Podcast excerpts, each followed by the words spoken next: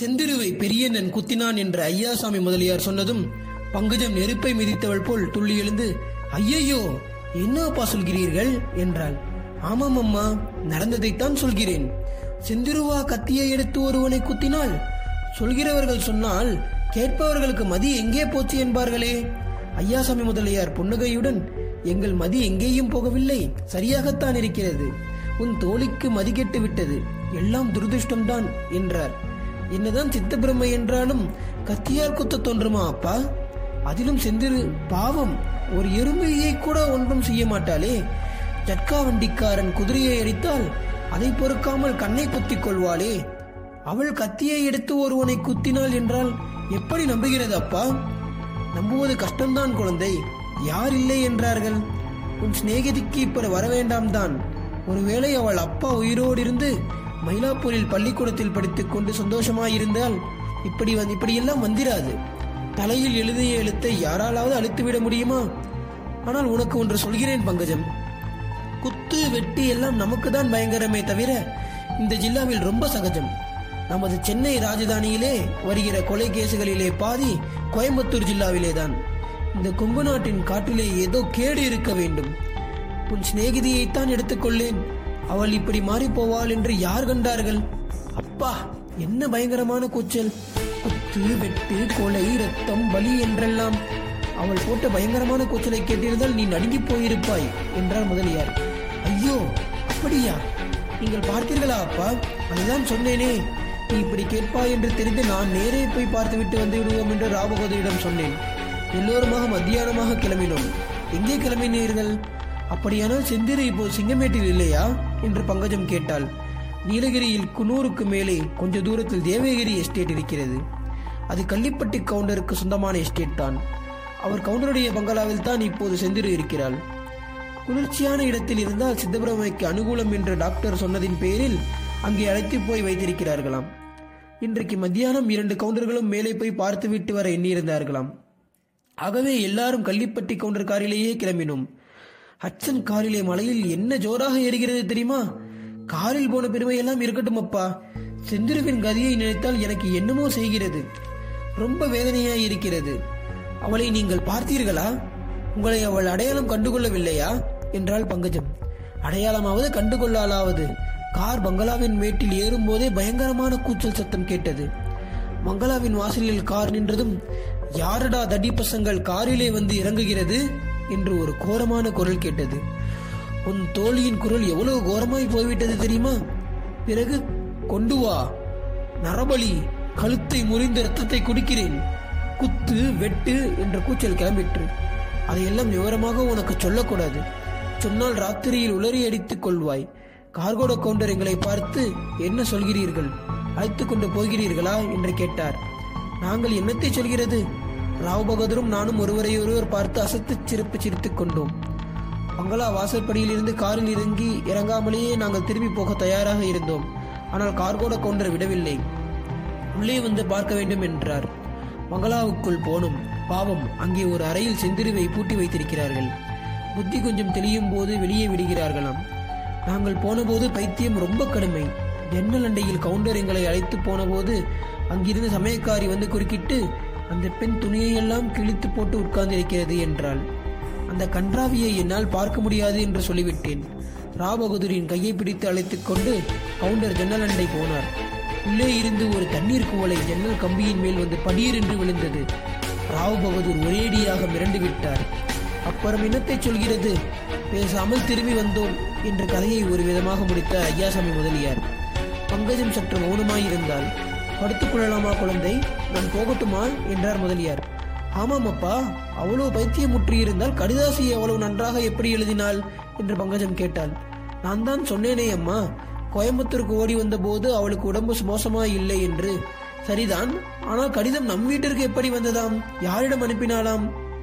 சரியாய் போச்சு. அதை இன்னும் உனக்கு சொல்லவில்லையா?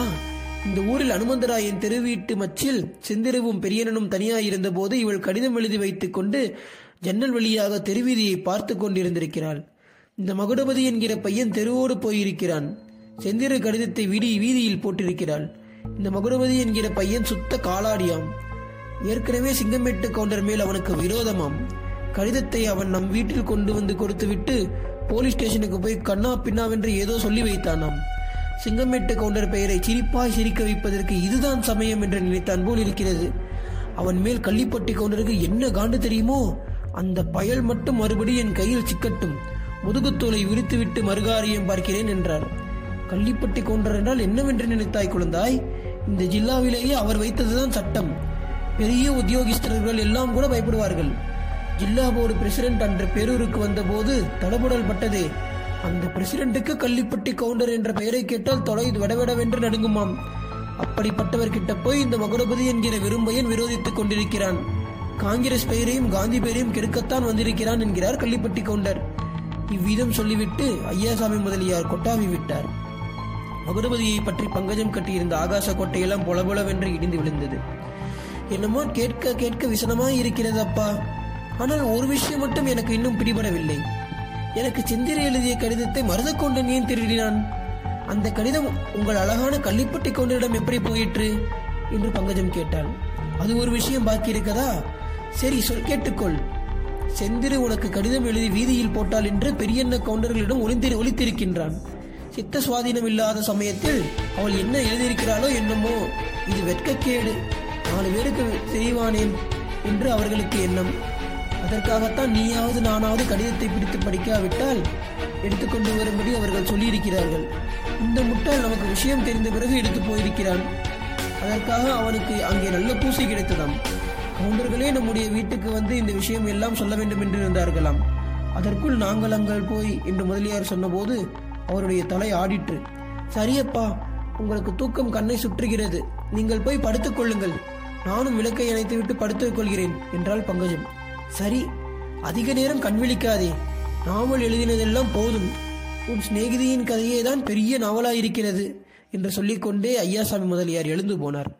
பங்கஜும் தன்னுடைய நோட்டு புத்தகத்தை மூடி வைத்துவிட்டு எழுந்திருந்து விளக்கை அணைப்பதற்காக போனாள். அப்போது அவள் உடம்பை ஒரு குலுக்கு குலுக்கி போட்டது. ஒரு நிமிஷம் அவள் மார்பு அழித்துக் கொள்வது போல் நின்றுவிட்டது. ஏனெனில் விளக்கை அணைப்பதற்காக அவள் எழுந்து போன போது ஜன்னலுக்கு எதிர்ப்பக்கத்து சுவரில் ஒரு மனிதனுடைய நிழலை அவள் பார்த்தாள். பங்கஜம் பளிச்சென்று விளக்கை அணைத்தாள். சத்தமில்லாமல் ஜன்னலண்டை போய் வெளியில் பார்த்தாள். ஏறக்குறைய பாதி வட்டமாயிருந்த சந்திரன் மேற்கே அஸ்தமித்துக் கொண்டிருந்தது. அதனுடைய மங்கிய ஒளி அப்போது பெய்து கொண்டிருந்த பணியினால் இன்னும் மங்களாக காட்டிற்று. அந்த மங்கிய நிலவில் ஒரு உருவம் பங்கஜத்தின் அரைப்பக்கத்தில் இருந்து எதிர்ப்புறமாக போய்க் கொண்டிருந்ததை அவள் பார்த்தாள். பார்த்ததும் பங்கஜம் யாரடா அது? என்று கூச்சல் போட எண்ணினாள். ஆனால் அவளுடைய நாக்கு மேலெண்ணத்தில் ஒட்டிக்கொண்டது. வாயிலிருந்து சத்தம் கிளம்பவில்லை. அவளுடைய தேகமெல்லாம் அந்த மார்கழி மாத மாத கடுங்குளிரில் சொட்ட வியர்த்தது. ஒரு நிமிஷ நேரம் அப்படியே பார்த்து கொண்டு நின்றாள். பங்களாவுக்கு எதிரில் கார் வந்து நிற்பதற்கான முன்முகப்பு இருந்தது. அந்த முகப்புக்கு வாசல் காம்பவுண்ட் சுவருக்கு மத்தியில் மரமல்லிகை மரங்களும் குரோட்டன்ஸ் செடிகளும் அடர்த்தியாய் படர்ந்திருந்த ஒரு கொடி வீடும் இருந்தன. அங்கிருந்த மலர்களின் நறுமணம் கம் என்று வந்து கொண்டிருந்தது. ஜன்னல் பக்கத்திலிருந்து போன உருவம் அந்த கொடி வீட்டருகில் சென்றது. அங்கே சற்று தயங்கி நின்றது. பிறகு அந்த கொடி வீட்டுக்குள் நுழைந்தது. பங்கஜம் சற்று நேரம் ஜன்னலண்டையில் நின்று பார்த்து கொண்டிருந்தாள். கொடி வீட்டுக்குள் நுழைந்த உருவம் வெளியே வரவில்லை. இதற்குள் அவளுக்கு பயம் தெளிந்துவிட்டது. அச்சமயம் தான் என்ன செய்ய வேண்டும் என்று யோசித்தாள். அப்பாவிடம் போய் சொல்லலாமா? அதுதான் நியாயமாக செய்ய வேண்டியது. ஆனால் பங்கஜத்தின் மனதிற்குள் வேறு ஒரு சந்தேகம் உதித்தது. அவளுடைய அறையின் ஜன்னலோரத்திலிருந்து கிளம்பி சென்று கொடி வீட்டுக்குள் நுழைந்த உருவம் பார்த்ததற்கு ஒரு இறை இளைஞனின் உருவமாய் இருந்தது. அது யாராயிருக்கும்? ஒருவேளை ச்ச, என்ன பைத்தியக்காரத்தனம்? ஒரு நாளும் இருக்காது. ஆனால் ஏன் இருக்கக்கூடாது? இல்லை இல்லை. கார்கோல கவுண்டர் தான் அப்பா திரும்பி வந்து என்ன சொல்கிறார் என்று தெரிந்து கொள்வதற்கு ஆளை அனுப்பியிருக்க வேண்டும். ஒருவேளை சாதாரண திருடனோ என்னமோ? ச்சே திருடனா இருக்க முடியாது. திருடன் அவ்வளவு துணிச்சலாய் வீட்டில் விளக்கு எரியும் போது வந்து ஜன்னலண்டை உட்கார்ந்து இருப்பானா எப்படி இருந்தாலும் தானே அந்த மர்மத்தை கண்டுபிடித்து விடுவது என்று பங்கஜம் தீர்மானித்துக் கொண்டார் அப்பாவை கூப்பிட வேண்டியதில்லை. தன்னுடைய சந்தேகம் ஒருவேளை உண்மையாயிருந்தால் அப்பாவை கூப்பிட்டால் காரியம் கெட்டுப் போய்விடும். அப்படி என்ன மோசம் வந்து விடப் போகிறது? திருடனாய்த்தான் இருக்கட்டுமே. உன்னால் என்ன செய்ய முடியும்? எல்லாவற்றுக்கும் முன்ஜாக்கிரதையா இருந்தால் போகிறது. அப்படி மிஞ்சி வந்தால் முன்னுரையில் தானே அப்பா படுத்திருக்கிறார். கூச்சல் போட்டால் உடனே வந்து விடுகிறார். இப்படியெல்லாம் சிந்தித்து இந்நிலைமையில் சாதாரண பெண் எவளும் செய்ய துணியாத காரிய காரியத்தை செய்ய துணிந்தாள் பங்கஜம்.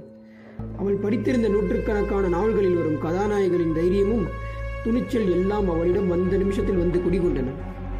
ஓசைப்படாமல் நடந்து போய் ஒரு அலமாரியை திறந்தாள்.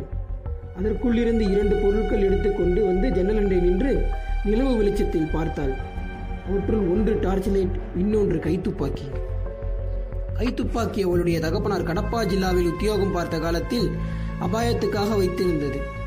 இப்போது அது துருப்பிடித்து கிடந்தது. அதில் ரவையும் கிடையாது. ஒரு விளையாட்டுப் பொருளாக அதை பங்கஜம் தன் அலமாரியில் எடுத்து வைத்திருக்கிறாள். சில சமயம் அவளுடைய தோழிகள் தம்பிமார்கள் வேலைக்காரர்கள் முதலியோரை விளையாட்டுக்காக சுட்டு விடுவேன் என்று அவள் இந்த துப்பாக்கியை காட்டி பயமுறுத்துவதுண்டு. திருடனையா அதனால் ஒன்றும் செய்ய முடியாது என்று அவளுக்கு தெரியும். ஆனாலும் அவள் இப்போது கொண்டிருந்த நோக்கத்துக்கு அதுவே போதுமாயிருந்தது. பிறகு பங்கஜம் ஓசைப்படாமல் அந்த அறையிலிருந்து வெளிவர வர பக்கமுள்ள கதவை திறந்தாள். வெளியில் எல்லாம் நிசப்தமாய் இருந்தது. அடிமேல் அடி வைத்து நடந்து தாழ்வாரத்தில் இருந்து போர்ட்டுகோவில் இறங்கி அங்கிருந்து கொடி வீட்டின் அருகில் வந்தாள். அப்போது அக்கொடி வீட்டிலிருந்து மிகவும் மெலிந்த விம்முகிற குரலில் யாரோ பேசும் சத்தம் வந்து கொண்டிருந்தது. பங்கஜம் உற்று கேட்டாள் வைத்தியம் வைத்தியம் செந்திருவுக்கு சித்தபிரம்மை என்று ஒரு குரல் தனக்குத்தானே சொல்லிக் கொண்டிருந்ததாக தோன்றியது. அந்த குரலில் எவ்வளவோ ஏக்கமும் ஏமாற்றமும் வேதனையும் கலந்திருந்தன. சற்று திகைத்து நின்ற பிறகு பங்கஜம் குடிவீட்டின் அருகில் நெருங்கிச் சென்று ஒரு கையில் கைத்துப்பாக்கியை நீட்டியபடி இன்னொரு கையில் டார்ச் லைட்டை அமுக்கினாள். பளிச்சென்று வெளிச்சம் அடித்தது. குடிவீட்டுக்குள்ளே உட்காருவதற்காக போட்டிருந்த சிமெண்ட் விசிட் பலகையில் ஒரு வாலிபன் உட்கார்ந்திருந்தான். திடீரென்று வெளிச்சம் அடித்ததும் அவன் திடுக்கிட்டு குனிந்த தலையை நிமிர்ந்து பார்த்தான். அவனுடைய கண்களில் இருந்து வழிந்து கொண்டிருந்த கண்ணீரில் டார்ச் லைட்டின் ஒளிப்பட்டு மின்னியது. எதிரே கைத்துப்பாக்கியுடனும் டார்ச் லைட்டுடனும் நின்று கொண்டிருந்த பங்கஜத்தை பார்த்ததும் அவனுக்கு ஒரே திகைப்பாய் போயிருக்க வேண்டும். ஒரு வினாடியில் அவனுடைய கண்களில் கண்ணீர் வறண்டு விட்டது. பங்கஜத்தை வியப்புடன் கண்கொட்டாமல் பார்த்து கொண்டிருந்தான். ஐந்து நிமிஷம் வரையில் இவ்விதம் இருவரையும் ஒருவரை ஒருவர் மௌனமாக உற்று பார்த்தபடி இருந்தார்கள். பங்கஜத்துக்கு பேச நாயளவில்லை. அவளுடைய சந்தேகம் ஒரு விஷயத்தில் உண்மையாயிற்று. இந்த வாலிபன் அன்று அவர்கள் வீட்டுக்கு புதிதாக வந்த தவசு பிள்ளைதான். அன்று சாயங்காலம் பங்கஜம் தன் அறைக்கு உட்கார்ந்து படித்துக் கொண்டிருந்த போது வாசலில் யாரோ வந்து சார் என்று கூப்பிடும் சப்தம் கேட்டது. கதையின் சுவாரஸ்யத்தில் ஆழ்ந்திருந்தபடியால் பங்கஜம் போய் யார் என்று கேட்கவில்லை. அவளுடைய தாயார் உள்ளே இருந்து வந்து வாசல் கதவை திறந்தாள். அம்மாவுக்கு வந்திருந்தவனுக்கும் பின்வரும் சம்பாஷணை நடந்தது பங்கஜத்தின் காதில் விழுந்தது. யாரப்பா நீ? ஐயாவை ஒரு காரியமாய் பார்க்க வந்தேன். இருக்கிறார்களா? தவிசு பிள்ளையா இதற்கு முன் யார் வீட்டில் சமையல் செய்து கொண்டிருந்தாய்? வந்து நான் கோழி வீட்டு ஆட்சி அனுப்பினார்களா? அவங்க கிட்ட தான் தவிசு பிள்ளை வேண்டும்னு சொல்லி வைத்திருந்தேன். இவ்வளவுதான் பங்கஜத்திற்கு கேட்டது. அப்போது அவளுக்கு சிரிப்பாய் வந்தது. அவளுடைய தாயாருக்கு கொஞ்சம் காது மந்தம். யாரோ ஒருவன் எதற்காகவோ அப்பாவிடம் வந்திருக்கிறான். அவனை பிடித்து அம்மா தவிசு பிள்ளையா என்று கேட்டாள். எண்ணி பங்கஜம் தனக்குள் சிரித்துக் கொண்டாள். ஆனால் சாயங்காலம் பங்கஜம் சமையலறைக்குள் போனபோது ஒரு வாலிபன் நாகரிகமும் அழகும் வாய்ந்த தோற்றம் உள்ளவன் சமையல் வேலையில் அம்மாவுக்கு உதவி செய்து கொண்டிருப்பதை பார்த்து வியப்படைந்தாள். அம்மாவின் ஜாடையினால் இவன் யார் என்று கேட்டாள். தவிசு பிள்ளை வேண்டும் என்று கோரிவிட்டு ஆட்சியிடம் சொல்லியிருந்தேன். அவர்கள் அனுப்பியிருக்கிறார்கள் என்று தாயார் சொன்னாள். சாயங்காலம் வந்தவனா இவன்? அம்மா தப்பு செய்கிறாள் என்று நாம் நினைத்தால் அல்லவோ தப்பு போல் இருக்கிறது என்று எண்ணிக்கொண்டாள். பிறகு சாப்பிடும் சமயத்தில் பங்கஜம் புதிய சமையற்காரனை கொஞ்சம் கவனிக்க தொடங்கினாள். இவ்வளவு நாகரிகமான சமையற்காரனும் இருக்கிறானா? முகத்தில் என்ன கலை? எவ்வளவு சுத்தமாயிருக்கிறான் என்று எண்ணிக்கொண்டாள். ஆனால் அந்த தவிசு பிள்ளை தன்னை கடைக்கு நாள் அடிக்கடி பார்ப்பதை கவனித்த போது பங்கஜத்துக்கு அசாத்திய கோபம் வந்தது. அம்மாவிடம் சொல்லி பிரயோசனமில்லை. அப்பா வந்ததும் இந்த தவிசு பிள்ளை வேண்டாம் என்று போகச் சொல்லிவிட வேண்டும் என்று எண்ணிக்கொண்டாள். ஆனால் அப்பா ராத்திரி பத்து மணிக்கு வந்த பிறகு அவர் கூறிய ஆசிரிய ஆச்சரியமான விவரங்களை எல்லாம் கேட்டுக்கொண்டிருந்ததில் புதிய தவிசு பிள்ளையை பற்றி அவள் அடியோடு மறந்துவிட்டாள் இப்போது கொடி வீட்டுக்குள் உட்கார்ந்து விம்மிக் கொண்டிருந்தவனை டார்ச் லைட் வெளிச்சத்தில் பார்த்ததும் புதிய தவிசு பிள்ளைதான் என்று உடனே தெரிந்து போய்விட்டது. ஆனால் உண்மையில் இவன் யார்? கார்கோட கவுண்டரின் ஆளா? உணவு அறிந்து போவதற்காக வந்தவனா? அல்லது ஒருவேளை அப்படியும் இருக்க முடியுமா? ஐந்து நிமிஷ நேரம் இவ்விதம் சிந்தனையில் ஆழ்ந்து நின்ற பங்கஜத்துக்கு ஏதாவது பேசினால் ஒழிய நெஞ்சு வெடித்துவிடும் என்ற நிலைமை ஏற்பட்டுவிட்டது. யார் நீ? நிஜத்தை சொல்லிவிடு. இல்லாவிட்டால் என்று பங்கஜம் மேலே செல்ல தயங்கி தொண்டையை கணைத்தாள் அந்த வாலிபனும் தொண்டையை கணைத்துக் கொண்டு இல்லாவிட்டால்? என்றான். இந்த துப்பாக்கியின் குண்டுக்கு இந்த நிமிஷமே இரையாவாய் என்று பங்கஜம் நாவல் பாஷையில் சொன்னாள். அந்த வாலிபன் சிரித்தான். அந்த சிரிப்பில் எவ்வளவோ சோகமும் வெறுப்பும் கலந்திருந்தன. அப்படியா அப்படியே செய்துவிடு. எனக்கு பெரிய உபகாரமாயிருக்கும் என்றான். பங்கஜத்துக்கு என்னமோ செய்தது. ஆனாலும் அவள் சமாளித்துக் கொண்டு இந்த பாசாங்கெல்லாம் வேண்டாம். யார் நீ? உன் பெயர் என்ன? நிஜத்தை சொல்லிவிடு என்றாள். நிஜம் சொல்ல வேண்டுமா? நிஜம் நிஜம். இந்த உலகத்தில் நிஜத்துக்கு மதிப்பு இருக்கிறதா? நிஜம் சொன்னால் கேட்கிறவர்களும் உண்டா? அம்மா நிஜத்தை சொல்கிறேன். அதற்கு பதிலாக எனக்கு ஒரு உபகாரம் செய்வாயா? என்று வெறி பிடித்தவனைப் போல் பேசினான். உபகாரமா? என்ன உபகாரம்? என்று பங்கஜம் கேட்டாள். உன் கையில் இருக்கிற துப்பாக்கியால் என்னை சுட்டு கொன்றுவிடு. இல்லாவிட்டால் அந்த துப்பாக்கியை என் கையிலாவது கொடு. நானாவது சுட்டு சாகிறேன் என்று சொன்னான் வாலிபன். இந்தா என்று பங்கஜம் தன் கையில் இருந்த துப்பாக்கியை கொடுத்தாள். அதை வாங்கி விசையை இழுத்து பார்த்துவிட்டு வாலிபன் விருப்புடன் கீழே போட்டான். பங்கஜம் சிரித்தாள். வாலிபன் அவனை கோபமாக பார்த்து உனக்கு சிரிப்பும் வருகிறதா? என்று கேட்டான். சிரித்தால் என்ன? உன் சிநேகிதிக்கு இப்படிப்பட்ட விபத்து வந்திருக்கும் போதா சிரிப்பது? உன் மனது என்ன கல்லா என் சிநேகி சிநேகிதிக்கு என்ன விபத்து ஏற்பட்டது? வேறென்ன விபத்து வர வேண்டும்? உன் தகப்பனார் தான் சொன்னாரே பைத்தியம் பிடித்து விட்டதென்று. செந்திருவுக்கு அப்பைத்தியம் ஒரு நாளும் இல்லை. அவளுக்கு பைத்தியம் என்று சொல்கிற அளவுக்கு தான் பைத்தியம் என்றாள் பங்கஜம். என்ன? என்ன? பைத்தியம் இல்லையா? அது எப்படி சொல்கிறாய்? பகவானே இது மட்டும் நிஜமாய் இருந்தால் உனக்கு எப்படி தெரியும்? இதனால் அவ்வளவு நிச்சயமாய் சொல்கிறார். முதலில் நீ யார் என்று சொல். சொன்னால் சொன்னால் செந்திருவுக்கு பைத்தியம் இல்லை ஏன் இல்லை என்று நான் தெரிவிக்கிறேன். என் பெயர் மகுடபதி. நினைத்தேன் நினைத்தேன். நீதானா என் சிநேகிதியை பைத்தியமாக அடித்த புண்ணியவான்? என்றாள் பங்குஜன்